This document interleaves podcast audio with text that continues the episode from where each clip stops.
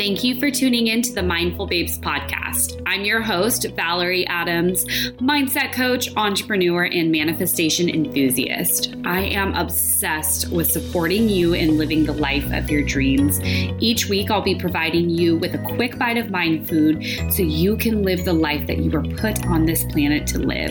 Thank you for tuning in to today's episode. Let's dive in. Hello, beautiful. I'm so happy that you clicked play on today's episode. This is a topic, this is a I mean, it really was a life experience for me and still is that I've been wanting to share about more deeply and had a few clients actually in the past couple weeks bring this topic up or ask questions about it for their own lives. And i thought okay let me make a post. Let me make a post on instagram. I can share about it. And then i really thought i was like this journey of choosing to take my power back choosing power you know, over alcohol, over my former relationship with drinking socially, you know, this is something that I could really talk about in depth and really share about. And maybe one person can hear what I'm saying and it inspires them. So, on today's episode, I'm going to be sharing more about my journey with, you know, choosing my freedom over alcohol. And there's a few disclaimers that I want to say before we dive in. So the first is that I myself have zero judgments around those who drink alcohol. I don't mind being around it at all. Literally doesn't bother me. And I have no interest in persuading you. That's not why I'm here today. So I want you to know that there's no shame, there's no judgment. I don't have an angle here. I'm purely sharing my story. And I always trust whenever I share a post or a podcast that there's going to be something I say and that at least one person, something will click. It will open up something, it will have them question another way. And that's why I'm sharing. I also want to preface and say that you know i'm not an expert in this area.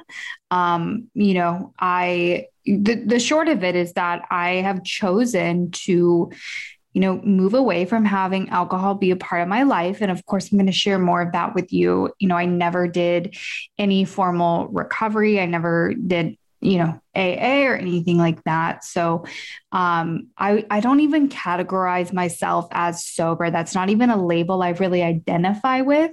This is a purely a personal and spiritual choice that I made. And so what I've noticed is that I've had clients come to me and say, "Hey, you know, I really want to move away from binge drinking, or I, you know, I don't want to be in an experience where I drink too much or feel hungover. Like, what are some tips around that? And that's when I started going, oh, maybe people are at the place I was in 2018 when I chose some, something different. So let me give you some backstory. So here I am today, just for reference, I'm 31 years old. So I'm 31. And long time ago, I, I, I feel old, but a long time ago, I went to college. I went to Chico State and I loved my college experience. I look back on it so fondly. I feel zero like oh my god like embarrassment or uh, you know whoa i like drank too much like nothing like that because i loved my college experience. I had a beautiful balance of partying every weekend being able to be with my friends drink have a good time dance and you know still made it to class on monday or tuesday whenever i had classes graduated in four years and made incredible friendships. And i feel very complete with my college experience and i'm so grateful for that. So you know high school college definitely drinking every weekend. I would drink um, you know not remember. I definitely had wild anxiety but I was really clear that this was the time to enjoy myself. And so I have no feelings around that. Right. Then after I graduated college, I moved to San Francisco and it was college part two for me. Um, you know, had pretty much a lot of the same friend group, you know, some people who were older who had been living in San Francisco. It was like partying, but you have money. And so that was cool, right? Being able to go to bars, being able to, um, you know, afford what drinks you want, right? And so it kind of continued for me there. And then in my 20s, you know, still drinking, I actually dated someone who didn't drink alcohol, who was completely sober. So that had me drink less, but I still had that desire, right? I still had that feeling of like, oh, I want to, I want to drink. Every experience seemed better with alcohol. That was how my mind worked, right? I would always think like, oh, if only I had a glass of wine, if only, you know, I had alcohol and I always made sure to have it with me whenever, you know, I was doing a fun event, right? And so much of it has to do with the people you're around. Because, you know, for a long time, alcohol was like not even a second thought. It was just always there. It's very normal, right? So when you're around that, your experience is like, oh, yeah, alcohol, sure, let's drink, let's have a glass of wine. It's very, you know, and then it's also legal, right? So there's bars, there's happy hours, like sometimes at work, they'll serve, you know, drinks. Like it's very normal. It's very, very normal, right? It's very much part of our culture. So then in my, you know, I would say 25, 26, 27, right? That was, you know, here I am getting older. These were also the years that I was single. Um, spent a lot of time with friends, happy hours, you know, Sunday fun day, right? And this was, it was definitely more controlled at this point, but there were still, you know, shots here and there. But that was my life. It was, you know, you go out Friday nights most of the time, Saturday, um, and you work, right? And so it was very much the paradigm of you work during the week, maybe happy hour on Thursday, and then it's like the weekend you let loose. And what what I noticed would happen is that I would have massive anxiety come Sunday. Um, maybe I wouldn't get the things done I wanted to. I would feel regretful. I would feel hungover. I missed my Orange Theory workout and got charged for it. I am like, God, I would I spent a hundred dollars last night. Geez, I you know I shouldn't have spent that. And it, it, I felt anxious, but never did it cross my mind like, hey, Valerie, maybe you don't need to drink all the time because that was just the way, right? It's like that's what my friends were doing. We would go, you know, to um, restaurants and we'd share a bottle of wine and it was really fun. And at the core of it it was me bonding with my girlfriends. It was us having a good time right? Like spending that time together because there is that beautiful time in your life where you're not married you don't have a family yet. You you're really your only responsibilities are you know to wake up on time for work and pay your bills right? That's kind of it you know, at a certain point. And so I definitely was in the recognition of that, where, you know, I wasn't an entrepreneur yet. So the bills were going to get paid. And at the end of the day, I just wanted to be close to my girlfriends, right? It's like, you're catching up and you're bonding, you're telling stories. And, you know, at that time, alcohol really um, enhanced that. Loved going to happy hours and, you know, I love deals, like all that. Right. And so that was very normal. So here is the turning point for me. So when I I had lived in San Diego and you know I've shared that randomly it felt very random on my end. But I came into work one day when I was in my corporate job in San Diego and they said, you know, hey, your department is being dissolved. We're doing some restructuring and you can interview to stay with the company, but we would move you to Nashville. So I set my intention on that, manifested, you know, getting the role that I wanted. It was a promotion. Within a month, I'm living in Nashville. And it was really awesome. It was like sensory overload. I'm in a new place. I get to explore new places. You know, it's like the bachelor, bachelorette capital of the world. Um, really fun, right? And here's what ended up happening. So, um, well, you know, I had one night where I drank too much. It was like a day and night. And this was, and, and here I'm going to be really real for a moment and share with you that the times with alcohol where I wouldn't know how much I drank or, you know, would drink too much, not remember, which it got fewer and further between the older I got, but it was still something I did. This was a pattern of self sabotage.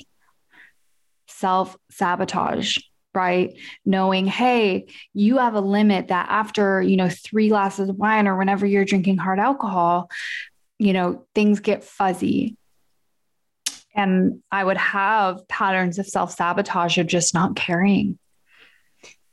And this was reflective because, you know, it's like how you are in one area of your life, you're that way in other areas. So there were other areas I was self sabotaging, right? So I was self sabotaging progress.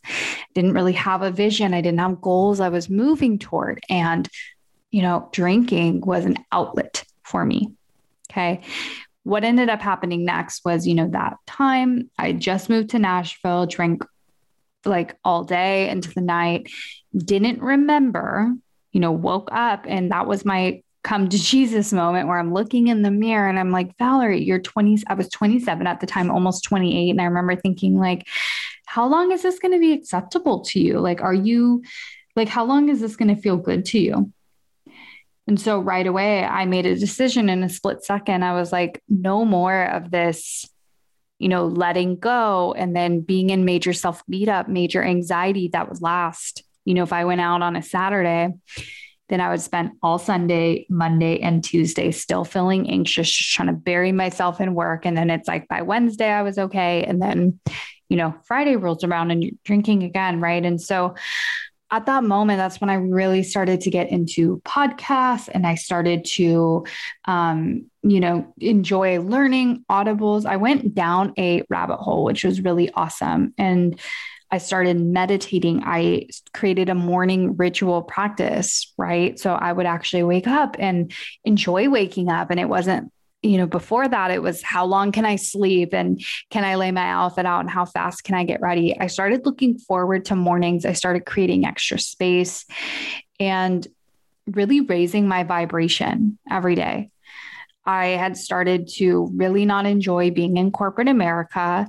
And I also was conscious that, hey, this is paying, this is beautifully funding you know, me being able to invest in a coach and all these books and these programs. So I get to love this space. I remember really raising my vibration in the morning, being really intentional about my morning so that I could go into work and give and serve kind of you know bare minimum right and um what ended up happening was i would still you know and i had a great friend group in tennessee and there was still the drinking, which it wasn't bad. It was very casual. These were women who, you know, it was really fun nights together, have a bottle of wine, drink together.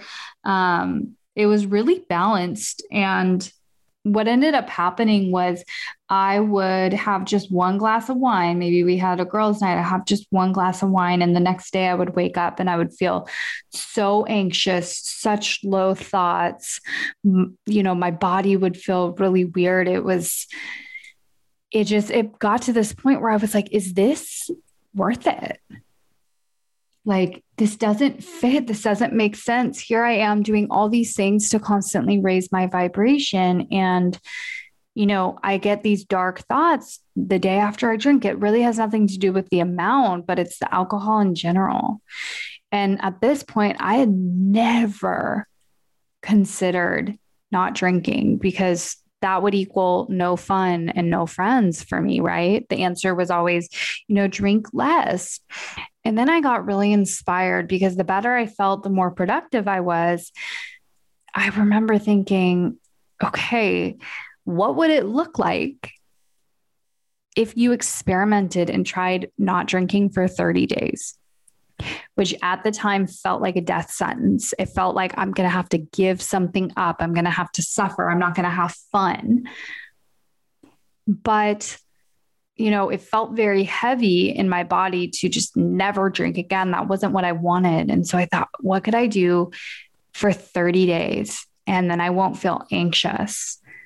You know, what would open up for me if I could do this? And I remember thinking, you know, oh, you can always go back. And I tried it and I viewed it as an experiment. And some things happened. It was really, really tough. And it was more of a mindset.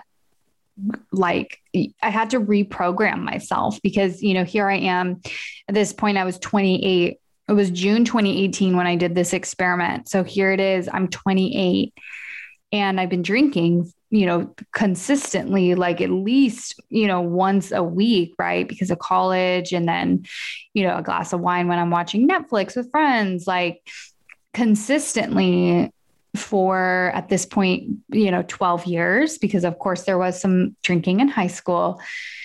So 12 years of it's like alcohol is something I do, it's something I do with my friends. And here I am saying no to that part all of a sudden.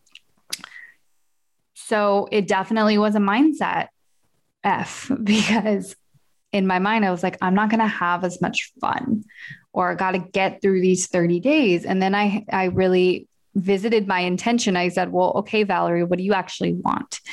And so here are some things that I did. And I want to share this with you in case you have wondered, you know, how could I experiment? You know, what would life look like? How would I feel if I tried not drinking for a little bit? So the first thing that I did the moment that I would start, you know, it'd be someone's birthday and I would know, okay, I'm going to you know, I'm not going to drink. And that voice in my head would be like, you're not going to have fun. Right away, I would go, okay, well, what is my actual intention with going to this friend's birthday dinner? What do I want to experience? Then I would think about it. I'd be like, oh, I want to, you know, connect. I really want to acknowledge the birthday girl. I want to see her face when she opens the gift. I want her to feel special. You know, I want to see all the other women who are going to go and, you know, experience friendship. And once I would be really clear on those things, I would ask, do I need alcohol to accomplish this? And the answer was, you know, no, no, that's going to happen whether you're sober or not. So that was the biggest thing that shifted for me was I would get really grounded in my intention. The next thing I would do is I would use it as a time to serve. So I actually really enjoyed being able to take the burden off of my friends of, you know, Ubering or figuring out who's driving and maybe like, hey, actually I got I'm going to drive us. And not only did it hold me accountable, but I felt really good. It felt really good to serve. It felt really good to, you know, support my friends, make sure everyone got home safe. You know, no one has to worry about paying.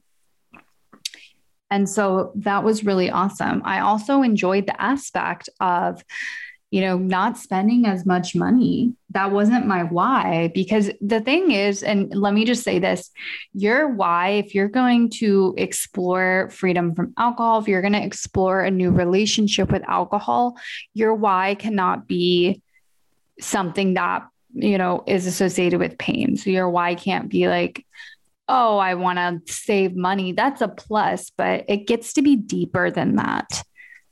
Right. And so for me, my why was like, I want to live a life where I don't feel robbed in the morning and feel really anxious and have these depressed, anxious, scary thoughts. Right. And they weren't suicidal thoughts, but certainly very dark, really sad. I would get himself beat up. I would replay, you know, every bad decision I've ever made, you know, Mondays I would feel really dark and anxious because of this. So that's number one, right? Is be really clear on your why. The next thing I would say is set that intention for what you want to experience. Use it as an opportunity to serve and support. And also have a conversation with your friends. Let them know, hey, I'm, you know, I'm really wanting to try this thing where I'm going to try to not drink alcohol, or, you know, I'm really re examining my relationship with alcohol and I'm trying it for the next 30 days. I want you to know I have zero judgment of you. I want you to know that I'm committed to having fun no matter what. I still want to spend a lot of time together. And this is also something I'm doing. So, you know, can I count on you for support? And just really letting people in, giving them that permission. And you will, you'll see, you know, your real friends are going to support you. And have you ever been in a situation where people, you're, it's a social situation where people are drinking and people are like, you know, where's your drink? What do you want more? Da, da, da. Why aren't you drinking? And that's because they have a fear of you not having fun or potentially judging them if you're not drinking. So you know, you can really let people know, like, yeah, I'm actually driving tonight, or I'm not drinking, or I'm not feeling well. I mean, say whatever you need to, but, you know, people aren't going to be as grounded in your choice as you. Um, and another piece of advice I would give to you is instead of saying, the extreme of I'm giving up alcohol, I'm quitting alcohol, you know, I'm going like dry or whatever, right? Look at it lighter, right? Decide I'm actually looking at and re examining my relationship with alcohol. I'm seeing if there's a new way, you know, for me and alcohol to exist together. And that's it, it's an experiment. And here's the kicker. So, you know, this was 2018. And today I don't, I probably should have said this in the beginning. I don't drink alcohol. And that doesn't mean I haven't had a drink since then in the last three years. I have.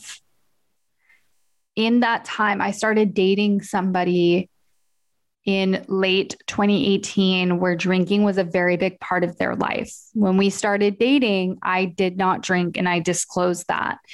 And slowly, slowly, I started reintroducing alcohol back into my life. But this person and I were not a match because I was committed to a lifetime of feeling good, you know, that freedom and they, you know, weren't. And there's nothing wrong with that.